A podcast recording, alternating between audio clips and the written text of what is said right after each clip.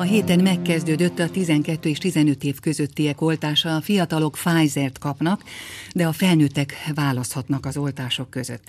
Érdekes a kép Európában, Németországban a 40 évesek még sorban állnak, mert azt mondják, nincs elég vakcina. Keleti szomszédunknál, Romániában pedig úgy tűnik, hogy el fogják adni az oltóanyag mennyiséget, mert nagyon kevesen jelentkeznek az oltakozásra. A stúdióban köszöntöm Orbán Viktor miniszterelnököt. Ezek szerint mi a középen jó helyen vagyunk, jól állunk? Jó reggelt kívánok, tisztelettel köszöntöm a hallgatókat.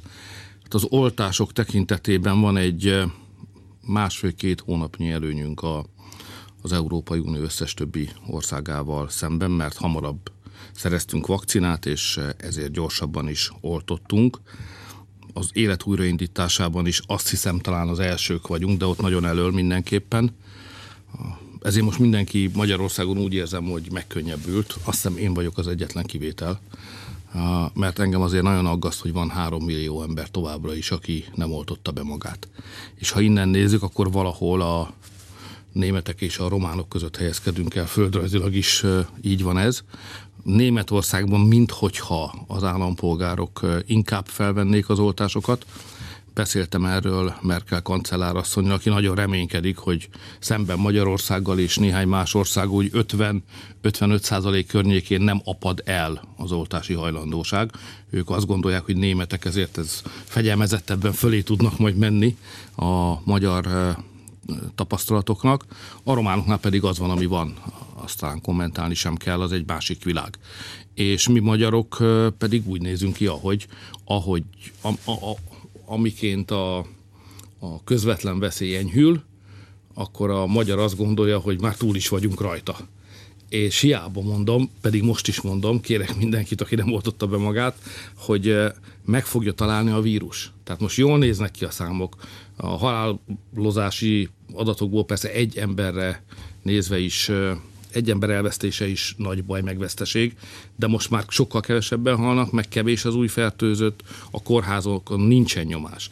De ez egy olyan vírus, amely nem múlik el, hanem itt lesz közöttünk, cirkulálni fog, és aki nincs beoltva, azt meg fogja találni. Tehát van potenciálisan 3 millió beteg emberünk Magyarország, aki ma még egészséges, el sem tudja magáról képzelni, hogy el fogja kapni ezt a vírust, hiszen éppen vége van már a járványnak, de valójában potenciálisan eh, fertőzésre váró ember, akit szerintem a vírus meg fog találni. Mindenkit nagyon kérek, hogy ne üljön fel ennek a szép nyári hangulatnak, meg a szép adatoknak, aki nem oltotta be magát, regisztráljon, és oltsa be magát ha csak az angolokat nézzük, Nagy-Britanniát nézzük, akkor a veszély valóban nem múlt el, hiszen ott nagyon jó az átoltottság, de mégis megjelent ez a bizonyos indiai vagy delta variáns, ami sokkal fertőzőbb, mint a korábbiak voltak, és azt mondják, hogy nagyon óvatosnak kell lenni. Hát akik be, akik be vannak oltva, azok, azokat nem fenyegeti. Ott Amerika, tehát ott, ott uh, nyaralás, áció, káció, vakáció, futballmeccs, szóval az ott boldog élet, happység, ahogy mondják Pesten. Tehát aki be van oltva, a mostani tudásunk szerint az eddigi vírus variánsokkal szemben is védett. Nem is várunk, a szakembereink egyelőre nem jelzik előre azt, hogy horizonton lenne olyan variáns, amelyel szemben az eddig alkalmazott oltásaink ne védenének. Tehát ez rendben van. A probléma az az, hogy jönnek újabb és újabb variánsok, amelyek, amelyek ö, olyan mutációk, amelyek már a ritkábban föllelhető betegeket fogják megcélozni, mint ahogy most látjuk Angliában, magas átoltottság mégis nő a fertőzöttek száma, de más országokat is tudnék példaként hozni. Van olyan ország, ahol a főváros környékén vesztegzárat rendeltek el, ha jól láttam a hajnali híreket. Tehát mindenkit arra kérek, hogy béküljünk meg azzal a gondolattal, hogy a vírussal szemben egyedül az oltás jelent védelmet. Aki beoltatja magát védett, aki nem oltatja be magát, még egyszer mondom, potenciális súlyos beteg. Az országgyűlés most egyelőre befejezte a munkáját, záró szavazásokat tartottak a parlamentben. A pedofil törvényt nem csak a kormánypárti képviselők szavazták meg, hanem a jobbikosok és néhány független képviselő is. Ezen szebben az ellenzék nagyobbik része azt mondta, hogy ez a törvény ez meleg ellenessé vált, és nagyon úgy tűnik, hogy már a törvény elfogadásának másnapján az Európai Bizottság elnöke is úgy nyilatkozott, hogy aggasztja őt ez a törvény, mert ez meleg ellenes törvény lett. Meleg ellenes ez a törvény? Hát, ugye először is legyünk annyiban megengedők, hogy ebben leginkább a melegek véleménye számít. Tehát ugye nekünk nem tűnik annak. Valamilyen okból nekik annak tűnik. Szerintem érdemes elolvasniuk. És ha elolvassák, akkor az első dolog, ami föltűnik majd nekik, hogy a 18 év fölöttiekre nem vonatkozik. Tehát ez a törvény, ez a gyermekeink védelméről szóló törvény. Aki 18 év fölötti, arra ez a törvény nem vonatkozik, és nem is akarunk olyan törvényt elfogadni, ami rájuk vonatkozik. Vannak hatályos jogszabályok, amelyeket mindenkinek be kell tartani, de egyébként ez egy szabad ország. Úgy élnek, ahogy akarnak, hogy milyen orientációjuk, életvezetésük és fölfogásuk van, az kizárólag rájuk tartozik. Felnőtt emberek. De akik nem felnőtt emberek, hanem gyerekek, ráadásul a mi gyerekeink, nem úgy általában, hanem mindenki valakinek a gyereke, ugye őket védeni kell. És ez a törvény erről szól, hogy őket hogyan védjük. És ha tovább olvassák a meleg közösségnek a tagjai ezt a törvényt, akkor azt is látni fogják, hogy ennek a kiinduló pontja az az, hogy a gyermekek szexuális nevelése. Mert a gyerekeinket azért valahogy föl kell készíteni a felnőtt életre, ezt minden szülő tudja. Tehát nevelnünk kell őket ilyen értelemben. Tehát a gyermekek szexuális nevelése kizárólag a szülőkre tartozik. Ez semmilyen intézmény nem veheti el és át. Tehát az nem fordulhat elő Magyarországon, hogy egy szülő egyszer csak azzal szembesül, hogy ő neki van egy elgondolása a saját gyermeke helyes szexuális neveléséről, és egyszer csak azt tapasztalja, hogy az iskolában valami más mondanak a gyereknek, vagy más történik. Mert ez kizár, a gyerek a szülőé nem az iskolái, nem az állami, és itt van egy gyermekvédelmi kötelezettségünk, mint állam, mint kormányzat, de a gyerek mégis az apjáé és az anyjáé. Tehát ők döntenek a neveléséről. És ezen az alapon áll ez a törvény, amely azt mondja, hogy meg kell teremteni azt a lehetőséget, hogy valóban a szülő dönthessen ezekről a kérdésekről. Tehát az iskolai szexuális nevelésnek a korlátait eh, nagyon világosan föl kell állítani, a szülő jogait garantálni kell, és meg kell védeni a kiskorú gyermekeket attól, hogy olyan tartalmak legyenek elérhetők a számukra bármilyen felületen, amely egyébként ellentétes azzal a nevelési elgondolással, amely szerint a szüleik őket nevelik. Aztán majd felnőttek lesznek, én is nehezen vártam ki, tehát mindenki szabadulna már 17-18 éves korától a szülők nevelési elképzelései alól, de azt ki kell várnunk, nem tudok más mondani a fiataloknak, meg kell várni azt az életkort, amikor felnőttek leszünk, átlépjük a nem is leszünk felnőttek, ráadásul csak a 18 es életkorhatárt lépjük el. Az ember persze 18 évesen azt gondolja, hogy már régen felnőtt, most mikor visszagondolok, az akkor jön magamra, egyáltalán nem így látom ezt, de mindegy, a 18 évet ki kell várni, és akkor a gyerekek, gyerekek, hát akkor a felnőtté vált gyermekeink döntenek arról, hogy mit meg hogyan akarnak csinálni, és hogyan akarnak. De addig a szülő felelősségét tiszteletben kell tartani mindenkinek az sem árt, hogyha a gyerekek tiszteletben tartják, de ez egy családi ügy, de az iskolának, az államnak a szülők jogait tiszteletben kell tartani. De nyilván majd Brüsszel talál olyan szempontot, ami szerint el tudja indítani a kötelezettségszegési eljárást Szerintem nem tud. Szemben. Szerintem tud. Most indul az Európai Unió jövőjéről szóló vita. Ennek egyik fontos kérdése az, hogy vajon ki dönt a gyermekek neveléséről az Európai Unióban, és Magyarország ragaszkodik ahhoz az állásponthoz, hogy a gyerekeink neveléséről a szülőknek kell dönteniük. Záró szavazás volt a költségvetés ügyében is, elfogadta az országgyűlés a 2022-es törvényt. Nos, itt ugye az is egy nagyon fontos kérdés, hogy hogyan tudjuk újraindítani a gazdaságot, de ott van egy másik fontos szempont, amire Varga Mihály pénzügyminiszter utalt, hogy versenyképességi listán, egy ilyen nemzetközi listán Magyarország egy év alatt öt helyet lépett előre. Ez nagyon szépenek tűnik, de nem veszélyezteti ezt, mármint a versenyképességünk növekedését. Az a törekvés, ami Brüsszelből érződik, hogy legyen egy minimum adó? az egész unióban? Általában minden olyan törekvés, amely a gazdaság rugalmasságát korlátozza, illetve csökkenti, az rossz, és rontja a versenyképességet. Ugye a versenyképesség egy elvont kifejezés, de valójában arról van szó, hogy vannak országok, mint például Magyarország, amelynek a lélekszáma mostani államhatárokon belül 10 millió. És ha csak 10 millió ember számára gyártanánk termékeket, az élelmiszertől az ipari eh, termékekig, akkor Magyarországon az életszínvonal sokkal alacsonyabb lenne, mint most. Mert ma a pénzünk nagy részét, Magyarország a pénzének nagy részét abból állítja elő, hogy képesek vagyunk nem csak a 10 millió magyar, hanem mások számára is, olcsóbban, mint a versenytársaink, és időnként jobb minőségben is élelmiszert és ipari terméket előállítani. Ideértve a kenyérhez szükséges búzát, és ideértve mondjuk a gépjárműveket és ezért el tudjuk adni ezeket a termékeket. Ezen nekünk hasznunk van. Magyar, ezt hívják exportorientált országnak. Tehát mi abból élünk, hogy mi a világ más velünk versenyző termelési helyszíneivel szemben olcsóbban, jobban, jobb minőségben és gyorsabban és pontosabban, megbízhatóbban tudunk termelni. És minden, ami ezt a képességünket csökkenti, mondjuk magas adókat raknak a gyakunkba Brüsszelből, ami ellen tiltakozunk, az lerontja a versenyképességet, nem fogjuk tudni eladni a termékeinket, hiszen drágábban fogunk termelni, és ha nem adjuk el a termékeinket, akkor kevesebb lesz a pénzünk, és rosszabbul fogunk élni. Ez elég logikus és egyszerű dolog, ezért Magyarországnak az a nemzeti érdeke, hogy ne fogadjon el kívülről rá erőltetett adószabályokat. A második állításon pedig az, hogy a mostani gazdasági növekedés, siker, egyáltalán a, az előttünk álló biztató jövő kiinduló pontja az az adórendszer, amely Magyarországot versenyképesé teszi. Ezt az adórendszert bármelyik eh, pontján megváltoztatni, az adónövekedés irányába elmozdítani, az életszínvonal csökkenést fog vezetni, vagy azonnal, vagy áttételesen középtávon Magyarország számára. Ez az adóemelés az a magyar gazdasági rendszer számára egy méreg. Az, hogy a költségvetés hiánya magasabb lesz idén is, meg jövőre is, mint a 3 százalék, az nem jelent gondot? Természetesen gondot jelent, mert a jó az lenne, hogyha olyan sok pénzt tudnánk előállítani, hogy több lenne a költségvetés bevétele, alacsony adók mellett is, mint a kiadása, és akkor nem hiány lenne, hanem többlet, és akkor többlet elköltéséről kéne döntenünk, és nem hitelt vennénk föl, hanem mi adnánk kölcsön másoknak, és szednénk utána kamatot, mert a kamat az jó, ha az embernek fizetik, és nem ő fizeti.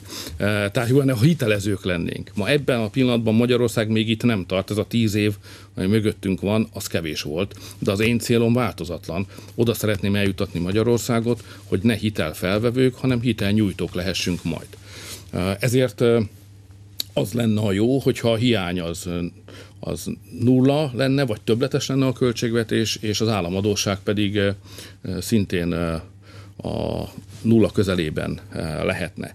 De ez a következő egy-két évben nem reális. Ráadásul most egy világjárványt is megszenvedtünk. Ez megrángatta az embereket. Egyenként is, családonként is, vállalatonként is, faluk és városközösségekként is. Tehát most egy nehéz helyzetben vagyunk, ahol vissza kell állítanunk az élet korábbi derűs, biztató, gyarapodó karakterét. Ma nem ez volt az elmúlt, de 16 hónapban nem ez volt a jellemző.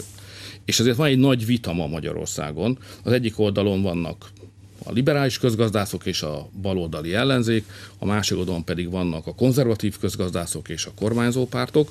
A a liberális közgazdászok azt mondják, hogy ez az a pillanat, amikor nagy ütemben kell csökkenteni az államadóságot, most kell fölhalmozni tartalékokat a későbbi nehezebb időkre. Ebben van logika, ennek ellenére én nem osztom ezt az álláspontot, mert én meg azt gondolom, hogy a következő egy évet arra kell használni, a 22-es évről is beszélek, hogy visszaerősítsük az országot is, meg a családokat is. Tehát most nem tartalékolni kell, hanem most oda kell adni a 13. havi nyugdíj következő heti szakaszát, a második heti nyugdíj részt is, most kell bevezetni a fiataloknak az adómentességet, ha dolgoznak, most kell visszaadni ha a gazdasági növekedés eléri az 5,5 százalékot, ha föl tudjuk emelni a gazdasági növekedést erre a szintre. Most kell visszaadni a befizetett adót, és így tovább. Tehát most kell eh, megállapodnunk a vállalkozókkal, hogy milyen feltételek mellett tudnak 200 ezer forintos minimálbért adni. Tehát szerintem most nem a tartalékolás időszaka van,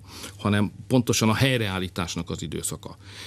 Igaz, hogy az államadóságnak közben valamelyes csökkennie kell, tehát vissza kell térnünk a csökkenő pályára, de nem most van itt annak az időszaka, hogy azt radikálisan csökkentsük. Tehát én az elfogadott költségvetést, amely nem a liberális közgazdászok és nem a baloldali ellenzék, hanem a konzervatív közgazdászok és a kormányzó pártok elképzelését tükrözi, helyesnek tartottam, ezért meg is szavaztam a konzultációban is szerepelnek ezek a kérdések, amelyeket ön most említett. Ugye azt a Fidesz régóta tartja, a Fidesz kormány, hogy nem elég négy évente egyetértési pontokat keresni a választókkal, hanem időről időre ezeket az egyetértési pontokat meg kell újra fogalmazni. Van olyan újabb kérdés, vagy olyan veszélyforrás, ami miatt ez most nagyon aktuálissá válik?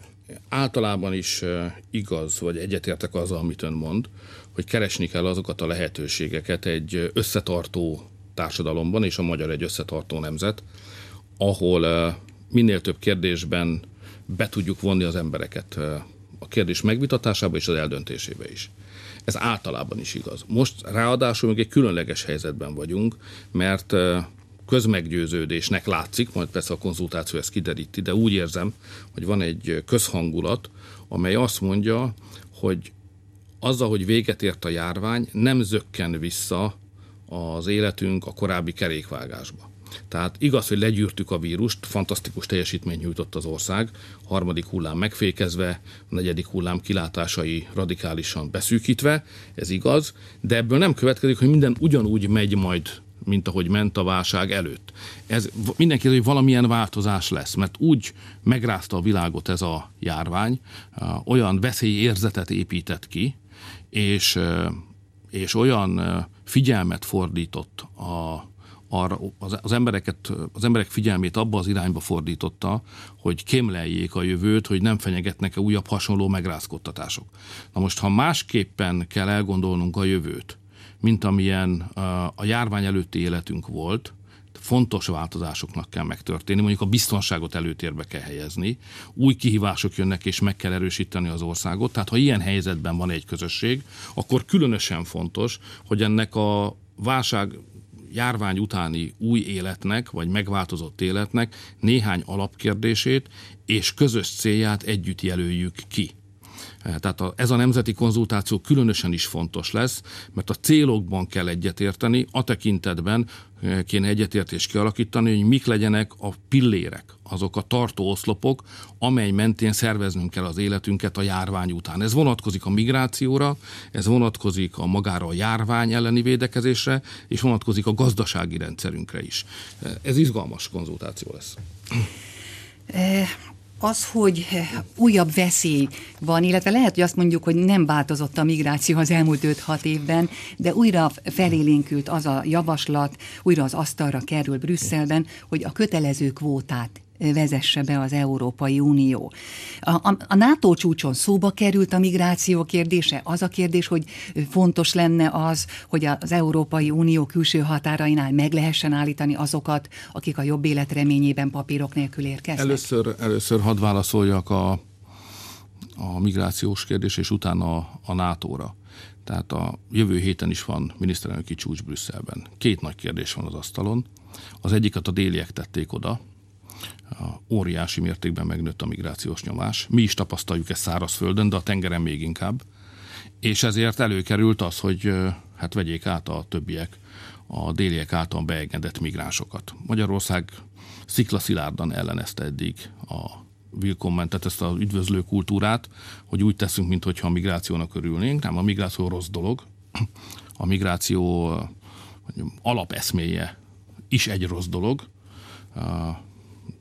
ez nem egy filozófiai okfejtéseket szolgáló műsor, de röviden azért hadd mondja azt, hogy jó Isten nem véletlenül oda teremtette az embert, ahova született, és nem véletlenül ruházta fel azzal a kötelességgel, hogy ott próbáljon boldogulni, ahova született azt a, a világnak azt a pontját próbálja élhetővé, boldoggá, derűssé tenni, ott rendezze be az életét, és honnan el kell jönni bármilyen okból, az önmagában nem jó, hanem rossz dolog. Tehát a migráció definíciószerűen egy rossz dolog. Mert arról szól, hogy az ember nem tud boldogulni uh, ott, ahova született. Ezért mi a migrációt sose tekintettük valami áldásnak. Vannak, akik ezt gondolják erről, hogy micsoda szép dolog, hogy az emberek csak úgy migrálnak jobbról balra, balról jobbra az egész világon. Szerintünk ez nem az a rend, amiben biztonságosan, derűsen eh, és mindenki a saját kultúrájának megfelelő körülmények között le tudja élni az életét. Ezért mi eleve nem támogatjuk a migrációt. Az igaz, hogy néha megölik az embereket, eh, meg fölégetik a városaikat, meg éhínség tör ki, eh, meg elnyomástól szenvednek, és akkor el kell menekülni egy adott helyről. Ilyen van, tehát a migráció nem iktatható ki. De ilyen esetben sem az a cél, hogy idehozzuk őket, mármint Európába, és itt egy új életet adjunk nekik, hanem az a cél, hogy minél hamarabb vissza tudjanak menni a, és a baj minél hamarabb onnan elmenjen. Ebben kell szerepet vállalni az Európai Uniónak, oda kell menni, ahol a baj van. Ha van katonerőnk, most nincs, ott rendet kell teremteni, konszolidálni kell az állapotokat, segíteni kell az embereknek, hogy újraépítsék a településeiket, hogy ott ismét meginduljon a gazdasági élet, és mindenki hazamehessen oda, ahova egyébként született, mert ott tud igazából teljes életet élni. Ez a mi fölfogásunk. Na most az Európai Unió más eszméket val, ezért a jövő héten erről egy komoly vita lesz. A másik nagy vita az a klímavédelem költségéről fog szólni, hiszen van az asztalon javaslat, amely arról szól, hogy adóztassuk meg a gépjármű tulajdonosokat, meg a háztulajdonosokat, tegyünk a nyakukba egy klímaadót, és abból csökkentsük valahogyan a környezetrombolást. Mi nekünk az a véleményünk, hogy a klímavédelem költségeit a klímarombolóknak kell megfizetni, és nem a magyar családoknak, ami a NATO-t illeti. Hát a kulcs szó, ott elfogadtunk egy közös stratégiát 2030-ig. A kulcs szó az a nemzeti ellenálló képességek növelése ebben a dokumentumban. Ezt kell megtenni. Ennek van egy katonai lába, és van egy migrációval szembeni lába. Most a kettő összetalálkozik. Most ha Magyarország szempontjából nézzük ezt a dolgot, akkor azt látjuk, hogy nekünk négy migrációs védvonalunk van. Tehát négy olyan pont van, ahol meg tudjuk állítani a migrációt. Ugye keleti irányban ez Afganisztánban van, déli irányban meg Malinál. Tehát ha oda érkeznek azok a nagy tömegek, akiket elsőként ott kéne föltartóztatni. Ezért nekünk nem jó, ha káosz van Afganisztánban, és olyan állapotok vannak Maliban, mint most, mert akkor ezeken az országokon át fognak rohanni, onnan is jönnek, meg átmennek rajtuk a, a, a, a migránsok, és megérkeznek a következő védvonalhoz, ami a földközi tenger, illetve Törökország. Ez a kettes számú védelmi vonal. Ha ezen is túljutnak, akkor van a hármas számú védelmi vonalunk, ez Szerbia déli határai ezért kell a szerbekkel stratégiai szövetséget kötnünk, és együtt megállítani az Európa belseje felé irányuló migrációt, ha az eljutott Szerbia déli határáig. És van a negyedik védelmi vonalunk, ez a szerb-magyar határ, ahol a kerítéssel kell megfognunk a migrációs tömegeket. És ez a négy védelmi pont, akkor tehát ez így le van szövekelve. Hát az, azért ö, vállaltunk szerepet Afganisztánban is, a nemzetközi katonai eh, akció keretében, eh, mert magunkat védtük. Nem csak arról van szó, hogy egy közös NATO akcióban vettünk részt, hanem arról is szó van, hogy a saját érdekeinket védtük. Maliban csehek, lengyelek, meg más közép-európai országok is jelen vannak katonailag. Nem azért, mert nincs jobb dolguk, hanem azért, mert pontosan tudják, hogy az Afrika belsejéből fölfele áramló migrációt valahol meg kell fogni, és a franciák, akik elég erősek, Malit jelölték ki erre a a célra, és ehhez csatlakozhattak a közép-európai országok. Mi még ebben nem veszünk részt, ott most éppen fölfordulás van, nem is tudjuk, mi lesz annak a védelmi vonalnak a jövője, de folyamatosan vizsgáljuk a katonai részvétel lehetőségét, mert ott Magyarországot védjük, ott mi nem kalandozunk, nem illetéktelenül tűnünk föl a világ távoli pontjain, hanem a magyar nemzeti érdekeket védjük, különösképpen a migráció nézőpontjából érthető módon. Köszönöm. Orbán Viktor miniszterelnököt hallották.